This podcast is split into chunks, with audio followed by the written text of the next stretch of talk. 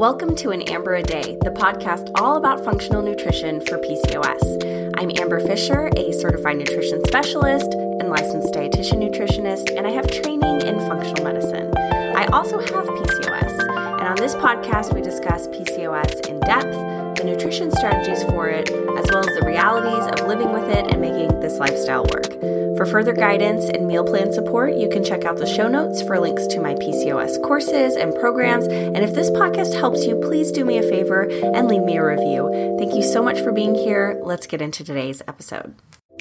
Welcome back. You're listening to An Amber a Day, the Functional Nutrition Podcast.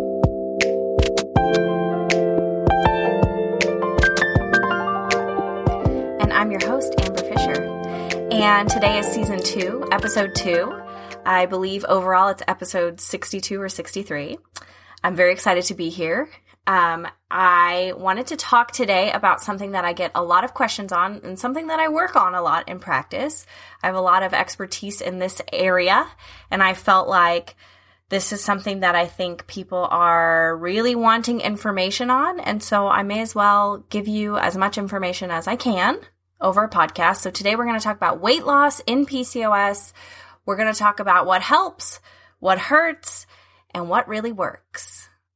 Isn't that catchy? I love that. Um, but really, what I want to talk about today, um, in specifically, is give you an idea of when I work with clients, what I have seen work the majority of the time, with the caveat that, of course, every person is different and what works for one person doesn't always work for another.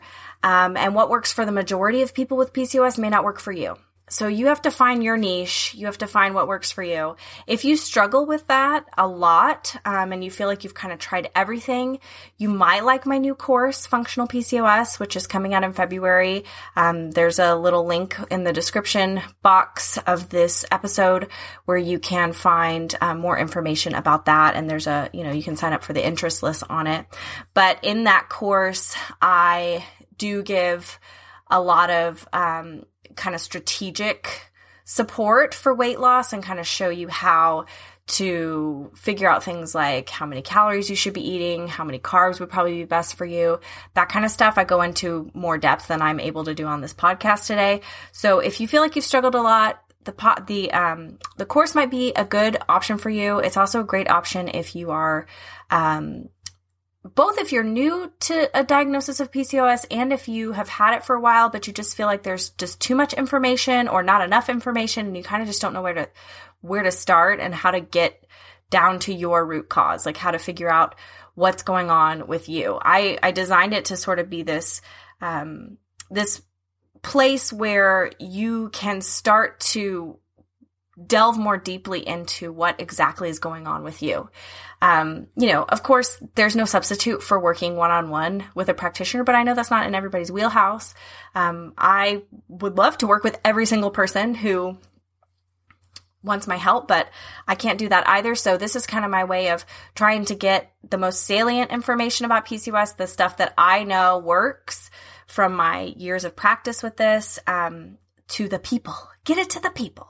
So, uh, yeah, if you're interested in that, there is a link below where you can get on the interest list. It, right now, it is with beta testers, and they're doing kind of the first round of testing of the whole thing, the course itself, and the meal plans with it, and all that.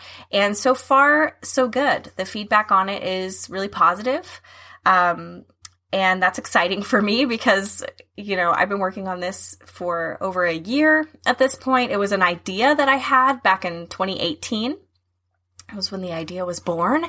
And it's taken this long to sort of gestate it and get it to fruition. So it's like my little, it's like my second baby. You know, I have my two and a half year old Calvin, who is absolutely wonderful. But he only cooked for seven months, and this thing has been cooking for over a year. So we are ready to get it out to the world. Um, and if that, by the way, if you're like, what? Seven months. He, my son was a preemie. He was born a couple months early. So there's more podcasts on that if you're interested in, in that. And I, um, I plan to do more content on that and the risk of premature birth with PCOS because it is a risk. But anyway, yes, this is something I've been working on for a long time. Um, and of course, I think it's good. But of course, I'm also a perfectionist. So I see all the flaws within and I'm like, are people really going to like this? Is it really going to help? Like, I've given it to several people at this point to kind of go through and read through and watch and all of that just to make sure that it's really going to be um, what I wanted it to be. And so far, the feedback is good. So that's very exciting for me. Hopefully, very exciting for you. And yeah, I just want to share that with you before we get into today's podcast. Um, Another thing that I wanted to share with you before we get into today's podcast is the podcast needs reviews the podcast has expanded a lot and I'm really excited to say that I believe by the time that this episode comes out, we will have officially hit 10,000 downloads since the podcast started, which is a big mon- uh, milestone for any podcast and very exciting for me because I, when I started this thing way back in the day, you know, I had this dream that I would be able to get information out to people, but I didn't really know if anybody would actually want to listen to it. And now we're at 10,000 people have at least downloaded an episode. And so that's really, really exciting. But in order for it to reach more people, it does, we do need more reviews. So if, you, if you've been listening for a while, or if this is your first episode and you really like it, you feel like you've gotten something out of it, the biggest like tip you could give me um, just to say thank you would be to leave a five star review on apple podcasts. So all right let's get into today's episode. So we're talking about what helps what hurts and what really works for weight loss in pcos i'm going to keep saying that because i think it's so cute but let's talk first about what hurts because this is the stuff that when I first meet with someone, I ask them about their health history. I ask them about what things they've been through, like what's gone on with their PCOS and what's gone on with the rest of their health, their digestive health, their sleep, their energy, all facets of their life. And I also ask them, what have you tried before? Especially if we're going to work on weight loss. I always want to know, like, what have you tried before? What's worked for you? What hasn't worked for you? Because that can give me a really good idea of what your metabolism sort of looks like and even a little bit of information about like what type of PCOS you might have. For those of you who don't know about the types, um, this is another thing that I cover in depth in the course, but essentially there are three kind of major types of PCOS. There's actually four types, but I don't talk very much about the fourth type, which is the post birth control pill type, because I don't see that one very often in practice. So there are three kind of main types that I talk about, which are the insulin resistance type, the inflammation type, and the adrenal type. Now, in general, the vast majority of the people with PCOS um, who I work with are primarily either insulin resistance or inflammation types. Now, um, most people with PCOS do also have an adrenal component um, because all these things are tied together. So it's definitely not something that we can throw out the window. But I would say that the precursor, the root for most people is like one of those two or combo. Um, I call it the vortex because it's like all connected. Anyway, we go over that more in the course, but that's kind of a, a little brief overview. And so if I know which direction we need to go based on what's worked for them in the past, like for example, if keto worked for them in the past, then that's probably a pretty strong sign that they've got a pretty heavy insulin component because what keto does is it um, reduces the amount of insulin that you're producing at any one time because you're eating low insulinogenic foods. So you're eating foods that don't make very much insulin um, which kind of prevents your body from having to have that sort of insulin resistant response, right? So if keto's worked in the past, that could be one reason why. Um, same thing on the other end, if like something like a whole 30 or paleo or AIP has worked for the person in the past, that it can be a strong indicator that there's an inflammatory component because maybe they have food sensitivities and those diets cut out a lot of different foods. They're basically elimination diets and elimination diets tend to work well for weight loss when the person has an inflammatory component because a lot of the reason why they hold on to weight is because of that inflammation and it, it kind of making their body feel what I like to say is unsafe. I mean, that's not very scientific, but that's kind of how I see it. Um, and to that point, what I'm talking about today is my personal experience as a practitioner in this field, working with real people.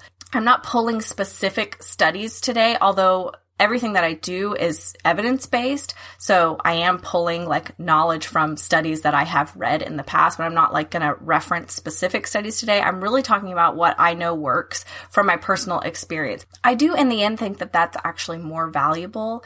At least when I'm like talking to another practitioner, I want to know not necessarily like, okay, well, what, what research you know, have you read on this specific topic, but like, what have you actually seen work for people? Because a lot of times when we're in like a healing profession, we start to pick up on these subtle differences between people and these subtle connections between people. And we just get an intuitive sense of what needs to happen with the person. So I have a lot of data just from asking that question all the time on what doesn't tend to work. So let's talk about that. What doesn't work? What hurts when we're trying to lose weight with PCOS? Well, the first thing is typically something like a low protein, high starch diet.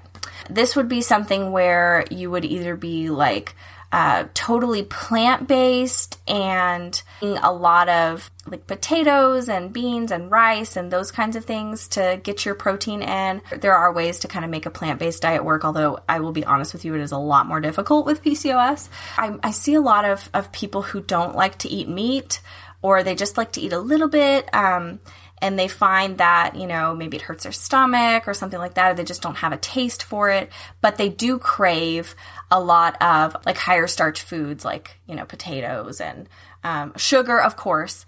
But there are ways, you know, there are different diet types that are kind of like that. Certain big name diets, let's say that, you know, where you have like systems where you have to count up different things that kind of rely on this idea of, you know, eat your protein, um, but don't eat very much and make sure you're having, you know, a lot of rice and a lot of grains because whole grains are really so healthy for you. And then low fat, right? Very low fat. That doesn't work well for PCOS. So if you have been trying to do a diet like that or a diet where you feel like you're you're eating a lot of like meatless meals, typically that that doesn't work well. Protein helps to slow the release of sugar from the blood. It helps with adrenal function. It's beneficial for inflammation. Like there's so many roles that p- protein plays in the body. And I would say of all the nutrients, like it's probably what I would consider the most important for PCOS. I mean, the, you know, vitamins and antioxidants would probably be like a secondary thing but definitely protein is hugely key for weight loss and PCOS.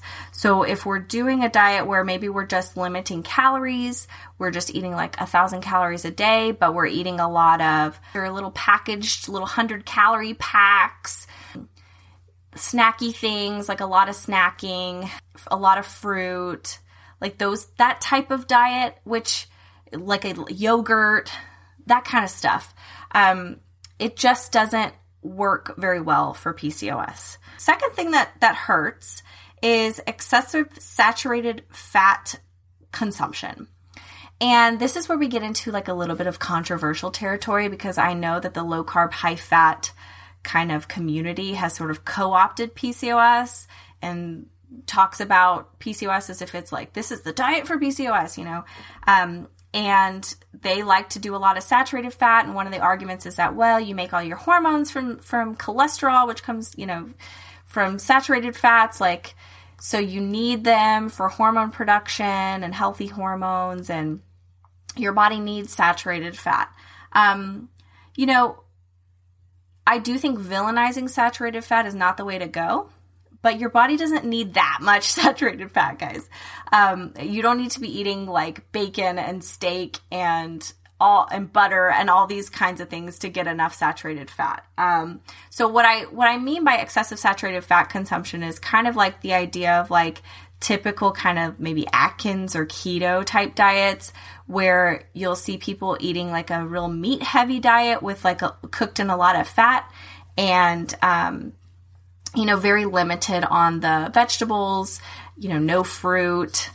I see a lot of people doing keto where they're doing like a lot of dairy products too. So they'll do like cream, you know, okay, here's a perfect example. You know those little jalapeno poppers where it's like a jalapeno and it's stuffed with cream cheese and it's wrapped in bacon? Um, like, I saw this one person one time put that up on, she was like a, a health coach or something, and she put it up to be like, this is my healthy dinner, my healthy low carb dinner. And I was just like, really having to fight the urge. I mean, I never say anything to anybody because everybody is the expert on their own body and you know what works for some people doesn't work for other people and there's nothing wrong with having jalapeno poppers sometimes i love jalapeno poppers but my point was putting that in such a high place and acting like a diet with that much fat in it is like soup is like the pinnacle of weight loss help and it's going to be so healthy for you um, just simply because it's low carb high fat I think that that's a misunderstanding of how low carb diets work and why they work.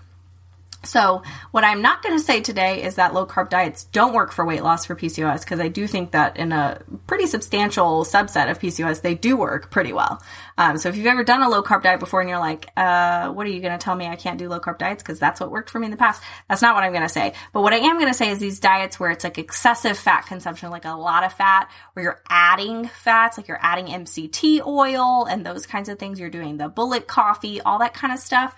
Um, that doesn't tend to work well for PCOS. And the reason is because of inflammation. So excessive saturated fat consumption, excessive like processed meat consumption, um, excessive red meat consumption can be inflammatory, especially if it's done just like day after day. And I find that maybe at first it will induce some weight loss there's a lot of water weight loss that happens at first, but I'm not negating that there might be some fat loss as well. But in the long term, it, it doesn't work well for weight loss because it does eventually start to increase that inflammation, which then makes you hit this kind of like plateau area where you just can't get, you can't get lower, like you can't get the belly kind of bloating gone. And, um, eventually you sort of have this rebound effect where you start to see your cholesterol like start to rise. And um, and a lot of it is due to the lack of fiber in that diet but also because those things can be inflammatory in in larger quantities. So another thing that hurts when trying to lose weight with PCOS is not having any regard for muscle maintenance.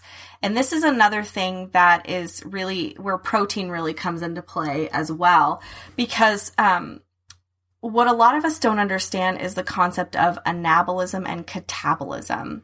So, to put it simply, the idea is that when your body is in building mode or anabolism, it's building both muscle and fat. Your body is, it can't just build one or the other. Like you can't do this thing where, um, you can't build muscle at the same time that you lose fat that's a kind of a misunderstanding of how how the body works. So what happens is that you build both at the same time and then catabolism is the process of reducing. So you reduce them at the same time. So when you're losing weight, you're also losing some muscle. But there is a way to manipulate the system to where when you do gain, you gain mostly muscle and just a little bit of fat. And when you do lose, you lose mostly fat and just a little bit of muscle. And a lot of that has to do with protein consumption. It also has to do with exercise and being smart about your exercise and your activity, which, you know, is a huge important piece that I won't get into too much today. But, um, muscle mass is really important because the more muscle you have on you, when you get to your goal weight, the more food that you can eat that will maintain your weight. So it's a simple calories thing when it comes to muscle. Muscle burns more calories. And so when you, um, when you lose weight and you maintain a good chunk of your muscle mass, you won't maintain all of it. Like, especially if you're losing a large amount of, of weight, you're going to lose some muscle and that's normal. Um, you don't need to be too worried about that. But as long as you maintain it pretty well, uh, what'll happen is that your, your basal metabolic rate or the amount of calories that you burn if you're just, you know, sedentary sitting around will be higher than a person who has a lower muscle mass. And this is part of why it becomes harder to lose weight as we age because as we age, we naturally lose a bit of muscle every year unless we're really diligent about maintaining it. And so I believe I I don't want to say the wrong thing, but I believe like every year after 25, I think it is, you lose a certain percentage of your muscle mass unless you're actively trying to stop that process. Um, and that's a big reason why you see like especially post menopause that it becomes really difficult to to lose weight because the same things that might have worked for you when you were 25 and you had a certain amount of muscle mass even if you weigh the same now um, it's not going to work the same because your basal metabolic rate is different because you have less muscle on you so not paying attention to your muscle mass is is a huge problem in diets when we have PCOS. Um, another thing that hurts is doing a diet where you cut food groups, but you pay no attention to calories. So this could apply to keto. This could also apply to paleo or an elimination diet um, of any kind. I see this a lot more, I would say, with paleo type diets than I do with keto type diets, simply because um, with keto, you're eating like the foods that you're eating, I think, are more filling. And um, so by default, they sort of make you not that hungry after a while. And then you end up like just not eating very many calories on accident. And honestly, I think that's a lot of the reason why, why keto like works for people. Cause, you know, you, you hear like, oh, well, keto, it's, it's, um, you don't have to cut calories, but you lose weight. But really, um, when you're cutting that many foods, what ends up happening is that you, the first week as you're kind of adjusting, you're losing water weight. And then once you've adjusted, um, your appetite gets suppressed pretty well. And then you, you actually end up eating significantly less, um, usually by about two, three weeks in and I've seen that from like personal experience watching people. Um, and I, I think that that's one of the reasons why it can work well for weight loss for some people. Um, but so I see this more with, with like paleo type diets where we're not really restricted on carbs, um, or calories. And we're just kind of restricted as far as like, you know, don't eat, um, I don't know, don't eat dairy and don't eat gluten, right? So, uh, there is a subset of people with PCOS who this does actually work pretty decently well for. Um, and I would say in general, it's people who have a strong inflammatory component to their PCOS and definitely have food sensitivities.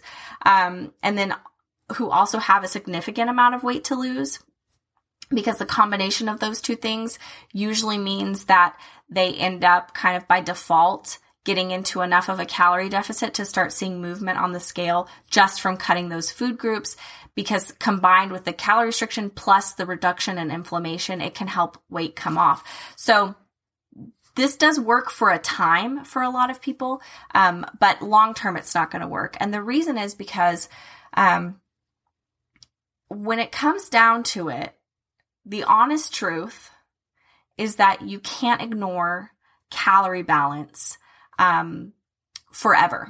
So the beginning of your weight loss journey, you can ignore it probably if you're doing one of these types of diets where it's like you're you're counting carbs or like you're being careful about carbs or you're being careful about um, certain food groups of food a lot of times you can get away with it for a while at the beginning but once you start to get closer to your goal what happens is that your metabolic rate is going to lower because it's not going to take as much energy to keep your body going. So your body's going to burn less calories just being alive and that's normal.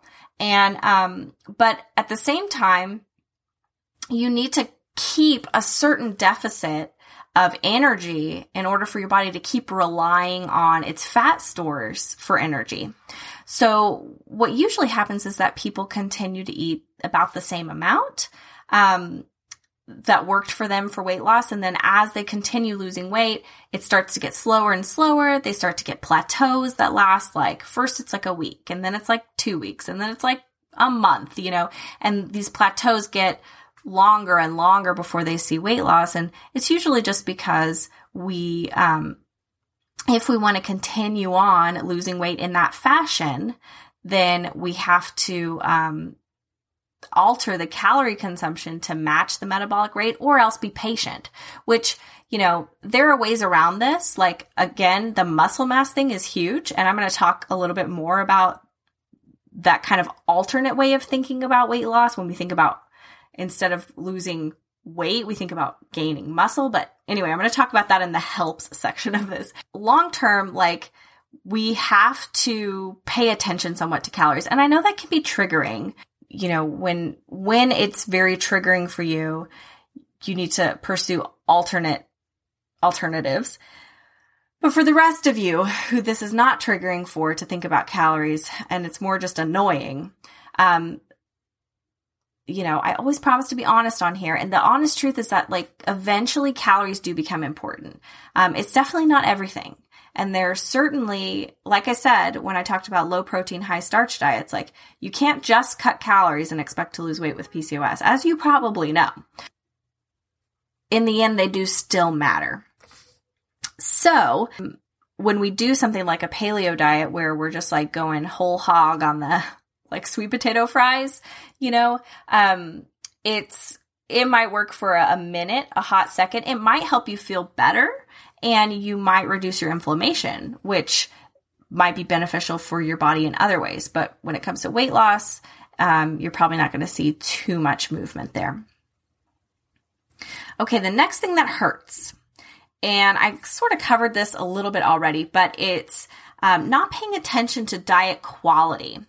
So with PCOS, our, our metabolisms and our bodies are so sensitive to things. Um, we very likely have, you know, um, buildups of like, um, environmental estrogens, like BPA, things that come in components of plastics. Um, we don't do always the greatest job of like detoxing our hormones. Our livers don't always do the, the best job. A lot of people with PCOS have the MTHFR gene mutation, which makes it hard to methylate, um, which means it, it's hard to break down B vitamins. It's hard to make enough antioxidants.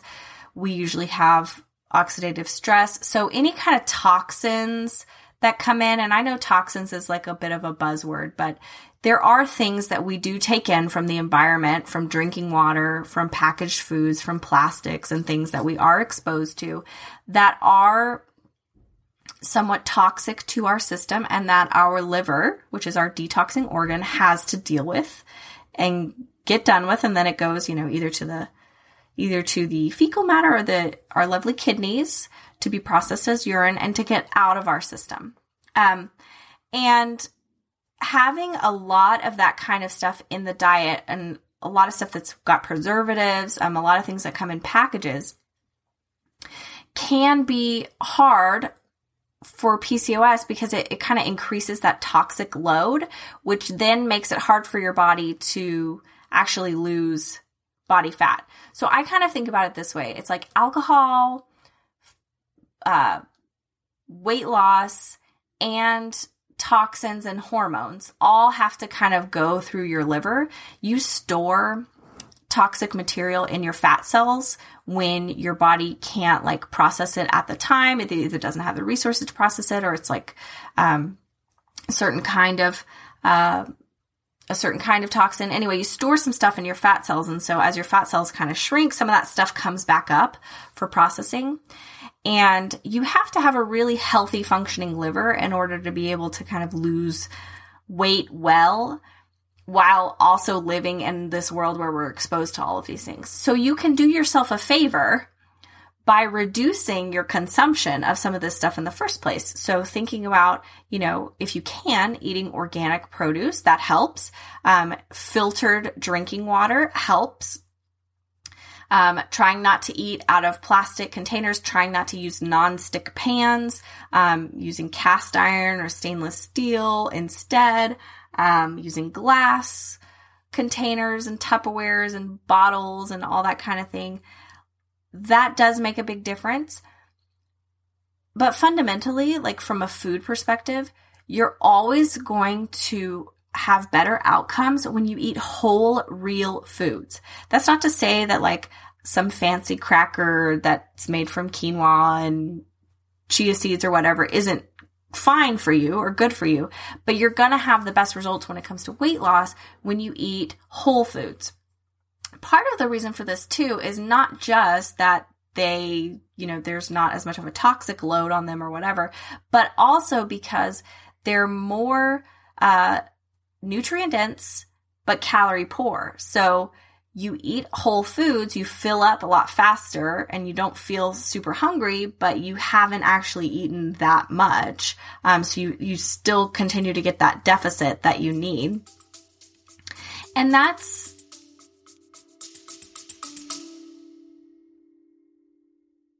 Hey, quick question for you. Are you someone who wants to be fit, healthy, and happy? And what if I told you you could get your dream body by simply just listening to a podcast? I'm Josh. And I'm KG, and we are the hosts of the Fit, Healthy, and Happy podcast. Listen, we get it. Fitness isn't easy. Carbs, no carbs. Just stop, okay? It doesn't have to be that complicated. And that's why we made this podcast. We get straight to the facts so you can become your best you. So the way to check us out is click the link in the show notes or search Fit, Healthy, and Happy podcast on any of the major podcast platforms. We'll see you soon. That's beneficial for weight loss. I mean, that's what we're talking about here. So, um, so yeah, I think I see a lot of people who they rely a lot on packaged products to help them with weight loss because they're pre-portioned. And I know because sometimes it's like it can be triggering to be like, well, how many almonds should I eat? And like I tend to overdo it.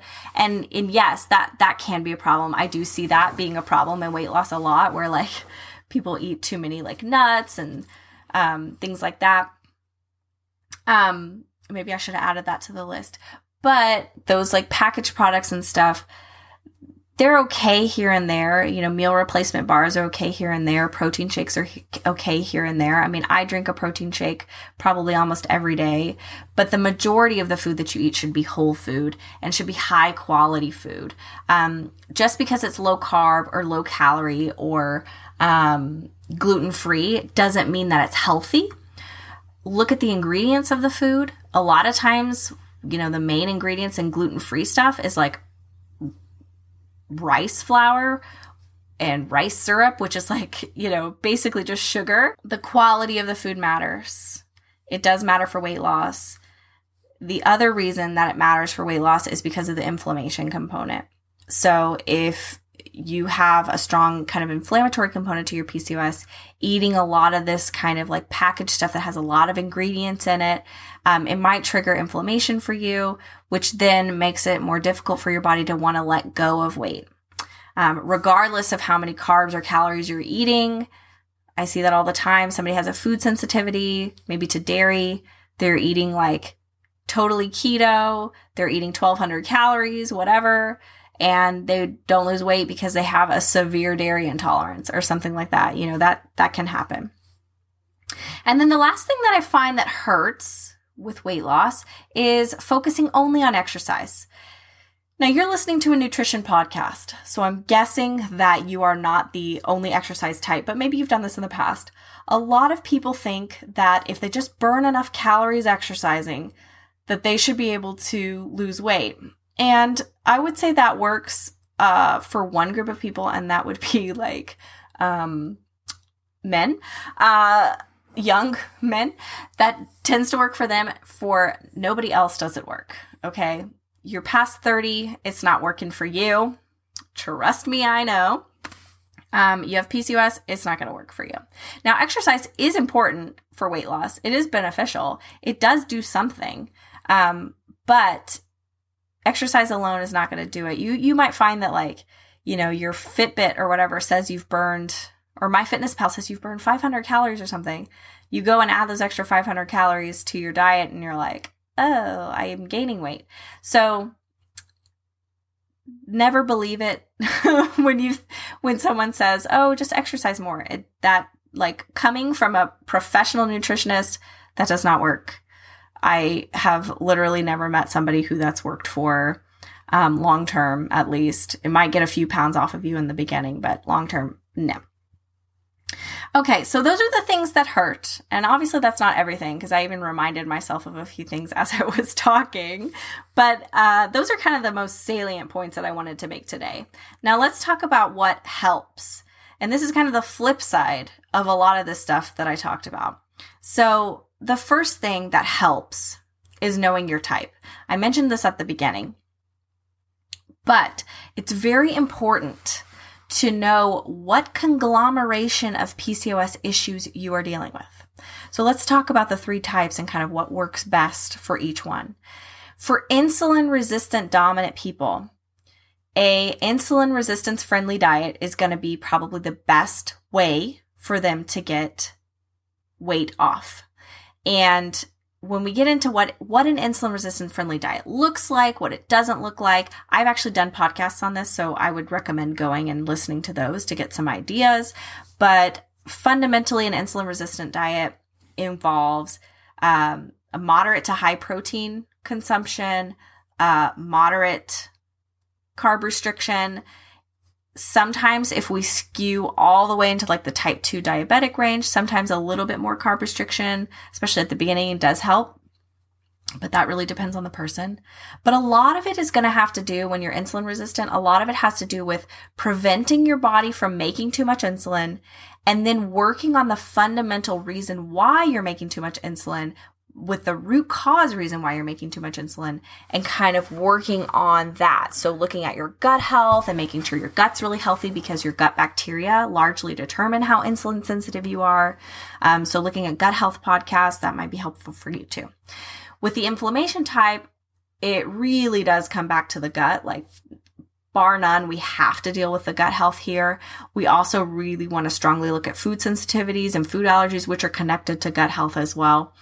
But um, oftentimes, elimination diets work really well here. And the elimination diets um, that I like kind of eliminate allergenic food groups for a certain period of time, usually 30 days, and then you slowly add them back in to kind of see if you have a problem with them. I would suggest that if you do have a problem with any foods, it would be wise to work with a functional nutritionist who can kind of help you hopefully heal that issue. But that's hard to do on your own. I have done some podcasts on that, but you want to really look at gut health stuff. Like that's huge. It matters more that you are avoiding foods that cause inflammation for you, that you're avoiding foods that you're sensitive to um, while you're trying to heal, and that you're like taking good quality supplementation, like probiotics and things like that. That matters more than your carb restriction for weight loss in that particular type of person. If you're a combo, a lot of times you have to approach it from both, which is always fun. Um, and my course is like aims to kind of help you do that. Now, the third type, the adrenal type, this is where we kind of go like off the rails with the recommendations. And a lot of the stuff that I'm talking about today won't work for adrenal PCOS. Typically, pure adrenal PCOS is related, these people don't often need to lose weight. Like true adrenal PCOS, often these people are, are relatively thin already. Um, but not always. And um, so, if you are dealing strongly with an adrenal component to your PCOS, then the then the importance is primarily nourishment. So we don't want to do anything drastic. No drastic calorie restriction, no fasting, no drastic carb restriction. Um, just nourishing anti-inflammatory foods at regular times. Like a lot of the stuff with adrenals is more about like meal timing and um, being consistent and rest and um, relaxation and self-care and um, and well-timed exercise and all that kind of stuff. And that's actually what helps the body to feel ready to let go of body fat.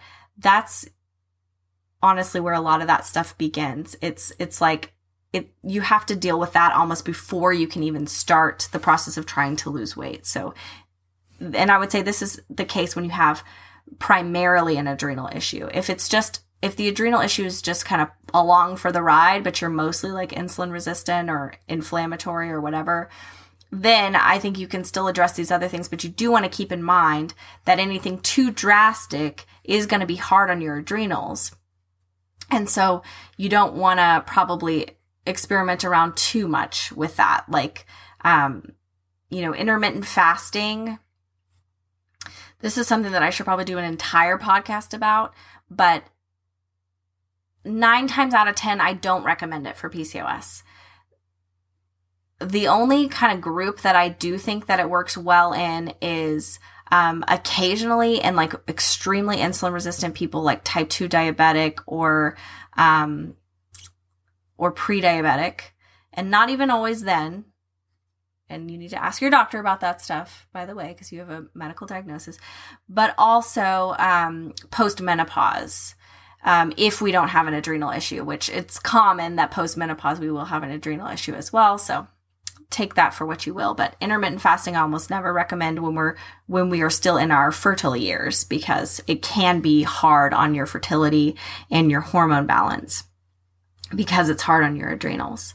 Um, so knowing your type is the first like the key because that way you don't spend your time you don't waste your time kind of like going down the whole 30 paleo route if really all you need to do is make sure that you're consistent with your carb consumption. And likewise, you won't waste your time going keto or low carb if you're an inflammatory person because, you know, even though maybe that might seem easier in your head because you can still eat a lot of the things that you like, like cheese. Um, you know, if you've got the inflammatory type, then you know that you're probably going to do better on uh, working on your food sensitivities first. So knowing your type helps a ton. Um, the next thing that helps a lot, and I would say this helps probably every type of PCOS, moderate carbohydrate restriction. When I say moderate, um, I mean less than 100 grams a day, um, but not so low as 50 grams a day. So somewhere in that range there's a if you've got like really strong adrenal PCOS, you might need to go a little bit up over that. But I've talked about this before on the podcast when a lot of the studies that have been done on low carb diets have actually been done on diets around 125 grams a day um, total. And so, you know, these very low carb diets where you're eating like 20, 30 grams a day, this is stuff that doesn't have as much research in women um, done. And so um, we don't know what the long term effects of that kind of carb restriction are on on the body. Um, but we do know that a lot of the research on PCOS supports moderate carbohydrate restriction somewhere in that range, you know, somewhere around 100 grams a day. And I would say if you're eating that much, it, making sure that a good chunk of that like at least 30 grams is coming from fiber. Um, that's that's the sweet spot for uh, for most people. So i like there's almost no one that i can think of with pcos who won't benefit from a little a little carb restriction. But the key with the carb restriction like i said is consistency. The whole like eat this way during the week, binge on the weekends thing, that just does not work for weight loss.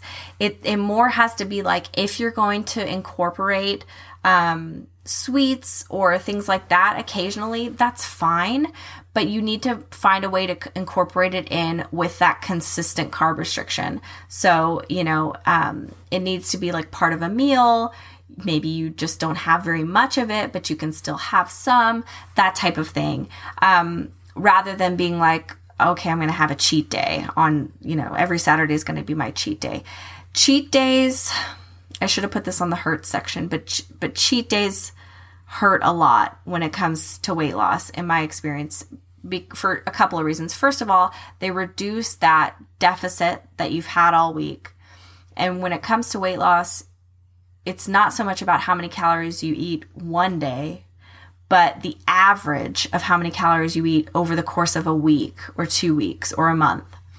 Um, and if you're being super good, and I don't like using the word, the terms good and bad, but for demonstration's sake, if you're being really good on the during the week and not so great on the weekends, then you could be reducing that kind of weekly deficit by quite a bit, which would make it basically look basically a wash. Um, so that's one reason. But the other reason is that I find that they are very, that cheat days are very triggering. Especially in PCOS, so many of us have difficulty knowing when we're full. So many of us have difficulty knowing how, how many carbs do we actually need? Like we, we can binge on sweets. Um, we, we tend to not like be able to read the signals really well of our body, like knowing how much um, sugar we should or shouldn't have. Like, we don't really have as good of an off switch as a lot of people do with things like sugar and fat and stuff like that. And so, um, I find that that cheat days can be triggering because it can be so exciting in the moment, but then it, triggers these kinds of cravings for sugar and carbs and sweets and things that you're trying to limit to be really strong the next day and the next day after that. And eventually, you know, th- you come down and like you get back into your balance, but those couple of days after, it's really hard to find your balance again. And if you're like bored with the weight loss process, it's very easy to kind of throw in the towel at that point. And I, I see that happen with a lot of people in practice. So that's why I always kind of mention that. I don't like my clients to do cheat days. I like them to really kind of make this a, a true lifestyle change. So we find ways to incorporate sweets safely um, through the week rather than taking one day to just kind of be like a free for all. Um, so moderate carb restriction does help. Um, moderate calorie restriction helps as well. Uh, you don't want to go too low, especially if you have an adrenal issue. But sometimes, depending on your height, I don't see people going low enough. Um, there does need to be some sort of deficit situation, and um, everyone's re- this is truly where this actually is real. Like everyone really is different because you're the amount of calories you need is dependent on how much muscle you have your height your current weight your age. Like there's so many factors so it, i can't say like off the cuff like oh you need to eat 1500 calories or whatever. I would say that the majority of people with pcos who are of average height tend to do well around 13 1400 calories a day for weight loss if they're also accounting for other factors like carb restriction and they're eating an anti-inflammatory diet and all that. Um, but uh, that's certainly not the case for everyone. My really petite clients often need to eat less than that um, because our portion sizes like as especially as americans like we do not have um, we do not have the portion sizing thing down correctly, and they're certainly not made for someone who's five one. Um, so, fourteen hundred calories a day for someone who's five five foot tall. Um, that might not be that might be more of a maintenance sort of deal. It might not be enough to see much movement. The um, likewise, if you're really tall or you have a lot of muscle, like I've had a client who was a personal trainer and had her eating um, 1400 calories for a bit because I didn't have uh, bioimpedance machine data on her yet. But based on her height, that's about how much I wanted her to eat. And it was not enough for her. And she was really suffering. Um, and as soon as we were able to get you know more calories in her she it was much more you know much better for her. So if you've got a lot of muscle mass or you're very or you're tall, you might need to eat more. Um, so it really, really all depends on the person, but some calorie restriction is helpful there. Usually we say, um, from a nutrition perspective, about 500 calories a day as a deficit from what you typically would burn in a normal day is, is what we would need to get about a pound a week off of you. And with PCOS, I, I tend to, um, I tend to expect a little less because our metabolisms are a little bit more sluggish. But um, overall, that rule does work pretty well in practice. I mean, I use it successfully with people all the time. So I think you can kind of look at, at something like that. And um, as long as you you're accounting for carbohydrates, fiber, and calories, and you're just really eating like a healthy diet where you're taking care of all that stuff, you should see some weight loss. The next thing that helps, of course, is diet quality, which I, I talked about before, but making sure that you're eating a really um, kind of anti inflammatory diet. So let's talk a little bit about what an anti inflammatory diet is and where there's research. So, the diet that I like to recommend if you're new to working on PCOS and you you're not working one on one with somebody who can make you a very you know, detailed, like personal meal plan is the Mediterranean diet. And the reason why I recommend that is because it's such a great conglomeration of all the things that work well for PCOS. It accounts for all the different types of PCOS, and there's substantial research to back up that it's helpful in PCOS. Um, so we've got data that says it helps with weight loss, it helps with insulin resistance, it helps with inflammation. I can tell you that that kind of nourishing, high quality diet that has places a high focus on stress relieving activities and, um, you know, moderation in life and balance is also great for the adrenals. So it's really just kind of like the perfect sort of basis for a PCOS diet. It doesn't involve a lot of, um, you know, more inflammatory foods. It's got a lot of high, um, it's high in omega 3s, which is anti inflammatory oils. Mediterranean diet, you got to do it right though to really see the benefits. And when I say do it right, there's um, there's different ways to kind of approach it when you do specifically have PCOS. I did a podcast on the Mediterranean diet and ways to modify it and stuff. And I'm pretty sure that in that podcast I talk about modifying it for PCOS, but just in case I didn't, I'm going to go into it a little bit now. Basically, um, the fundamentals of the Mediterranean diet are great for PCOS, but where I see people making a bit of a mistake for PCOS, especially if they want to lose weight, is in consuming too many starchy vegetables, too much, um, too many grains, and uh, too much like of things like wine and alcohol. I'm sorry, wine and, and chocolate and stuff like that. So all those things are, are fine on the Mediterranean diet. And you, you certainly don't want to cut them out because then, then it's not the Mediterranean diet, right?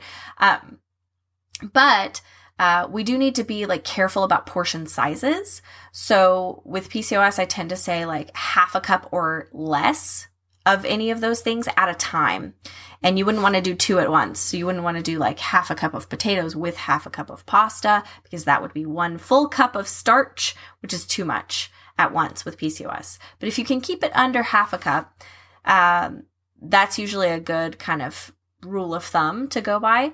Um, I would say that with weight loss, as a goal, we might even need to to do more. So we might need to either not have any of that starchy stuff at dinner time, maybe because we process carbs. Um, we we don't do as well processing carbs in the evening, things like that.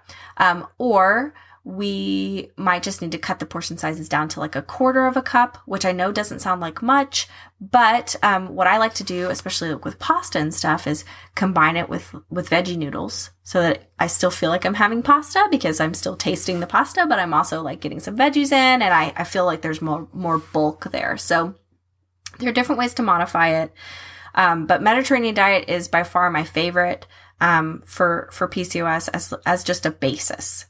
Um, other diets that I think could be pretty anti-inflammatory that might work well for certain types of PCOS. Um, if you've got a really strong insulin resistant component, you might do well on like a clean keto. Um, with the caveat that I would say to be careful about you know limiting your dairy consumption not like making all your carbs dairy products and making sure that you're really diligent about um, working towards a fiber goal, um, at least 25 grams a day. So you're not going to be able to do, um, you know, under, you're probably not going to be able to get under 30 grams of, um, of carbs a day total, but net you might be able to get around there. And, um, and if you're incorporating a lot of fiber and your carbs are coming mostly from non starchy vegetables, that can be a way to kind of walk the balance between those two things. And with that diet, you know, I would suggest like relying more heavily on fish and leaner kind of proteins and stuff like that. But that could be a decent, you know, diet for somebody who's got a lot of insulin resistance. A lower carb kind of paleo might also be a good diet approach, especially if you do have like an inflammation issue. It doesn't need to be like super, super low carb, but you know, keeping in mind those portion sizes that I mentioned for Mediterranean diet. Um, same thing would go with like a paleo type diet. Um, you would just want to be careful about how much you had at any one time, but that could also be a, a decent you know PCOS diet for weight loss. Um, the DASH diet is also one that is often used, and this is kind of like um, not my favorite. I personally I'm not a big fan of the DASH diet, but there is some research on the DASH diet like helping in PCOS, so I don't want to rule it out. That some people might do do okay on the DASH diet. I think, you know, just like I said with everything else, like be careful about portions. I do think that the DASH diet is a little bit too low in protein usually. So I would suggest adding some to that um, to modify it. But but yeah, those kinds of anti-inflammatory diets as your basis and then accounting for how many calories you should be eating and your portion sizing for starches and stuff like that. That's really the the sweet spot for weight loss. And um, I hope that I'm not being like I hope that this is not too much information and, and overwhelming. I imagine that some of you are probably feeling very overwhelmed right now. The problem with with making a podcast on a topic like this is that I have so much I want to say and so many tips but um, I can't specifically, you know, tell you, okay, do exactly this, you know, because you have to be able to modify it for yourself. So um, if you have questions on any of this stuff, don't forget that there is a link in the description box where you can ask questions of the podcast and and I do question and answer podcasts fairly frequently. In fact, I think the next one that comes out is going to be a question and answer podcast. So so yeah. Um but I hope that that that kind of thing um, that that the dichotomy between these two things helped you put some stuff into perspective and maybe get a little bit closer to um, the the last thing that I want to talk about before I move on is um, something that I mentioned when I talked about muscle, uh, no, not regarding muscle mass. So um, there is there are two kind of ways to lose weight. The way that we typically think of weight loss is ca- is associated with calorie restriction. It's like it's restricting things to get our body to burn more fat so that we, you know, lose body fat. Um, that's the way we typically think about weight loss. But there's another way to think about weight loss, which is that we bring our muscle up so that we naturally are burning more and then with time, our body will kind of naturally start burning more uh, of our body fat off. So, like a lot of, um, I see a lot of personal trainers who help people with weight loss do things from this perspective. They kind of like help people build first and then they do like a cutting phase that's common in bodybuilding um, and the cool thing about pcos is that we usually if we have high testosterone we kind of build muscle pretty easily which is nice um, so this can work really well. The downside of it is that you do when you when you kind of like try to gain muscle first, you do like bloat up quite a bit, and um, you you might even like gain some substantial like body fat doing it if if it's not done uh, correctly or if it ends up like triggering that insulin resistance for you. But a lot of people do find that um, if they eat kind of a um, a very mild calorie restriction but fo- place a high focus on protein and then they regularly do heavy strength training that eventually there does begin to be this um, kind of pendulum swing into the weight loss territory specifically addressing like body composition. I can tell you that for myself i did this um, so in 2018, I started working out with a personal trainer, and or 2017, I don't know, it's been a while. I started working out with a personal trainer. Um, at the time, I had kind of like my weight that I liked to be at, and then my sort of goal weight, right? Um, and then I had my weight that if I got to that weight, I was kind of like, maybe I need to kind of like, you know, be a little careful because I just want to stay within this range. Over the course of a year, I gained about 10 pounds, but I lost um, a substantial amount of inches, about two dress sizes worth. And um, I credit that muscle building with that for making my metabolic rate higher.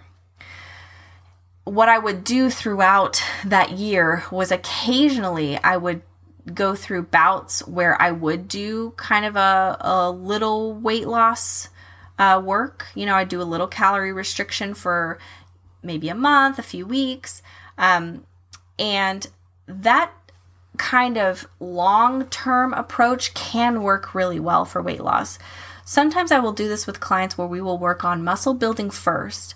We'll build muscle um, and they will gain weight for a couple of months. Then we will do a few weeks of losing body fat. And then once they start to plateau again, we kind of work on that muscle gain again. And we do that so that we're steadily stair stepping down. And that can work really well as well. Um, so that's just another way of thinking about things. I don't typically talk too much about that because um, it's not usually the way that I do things, mostly because um, it's a longer approach and I'm kind of working with people's motivation in the moment and I want them to get to their goal as fast as they can. Um, but it's something that you could think about if um, something that might help with your weight loss. If you are plateauing um, during your journey, you might think about taking a little time off, just letting your metabolism kind of recover and maybe gaining a bit of muscle um, in the meantime so that the, when you get back on the weight loss train, it'll be a little easier to lose again. So, what really works for PCOS? Number one, consistency, always with the consistency. Um, number two, nourishment. You've got to eat your veggies. You've got to have your anti inflammatory diet. Um, number three, mild to moderate carb restriction and calorie restriction. And then the last thing, which I don't have enough time to go into today, so I'll just mention it right now, is self care. Um, we have got to take time to relax, to let our bodies calm down. And that means not doing things like two a days at the gym. Um, it means not going on like six mile runs. It means taking time to rest and relax and rejuvenate and let our muscles rebuild and recover and all of that. Um, there is no such thing as laziness I heard that on the radio today, and I thought I'd share that with you. There is no such thing as laziness. So take time for yourself. The more relaxed you are, the more of a relaxed state that you can be in the majority of the time, the easier it is for your body to let go of body fat. Weight loss with PCOS can be complicated. It can be um, a difficult process. If you need help and none of this is helping you, um, I would strongly recommend that you find somebody versed, well versed in PCOS in your area, maybe, or somebody online who can help give you a more personalized approach. Um, you might also think about my course, which I mentioned. Uh, but yeah, that's all I have for you guys today. I hope this was helpful. Good luck on your journeys. Um, I believe in you. You can do it.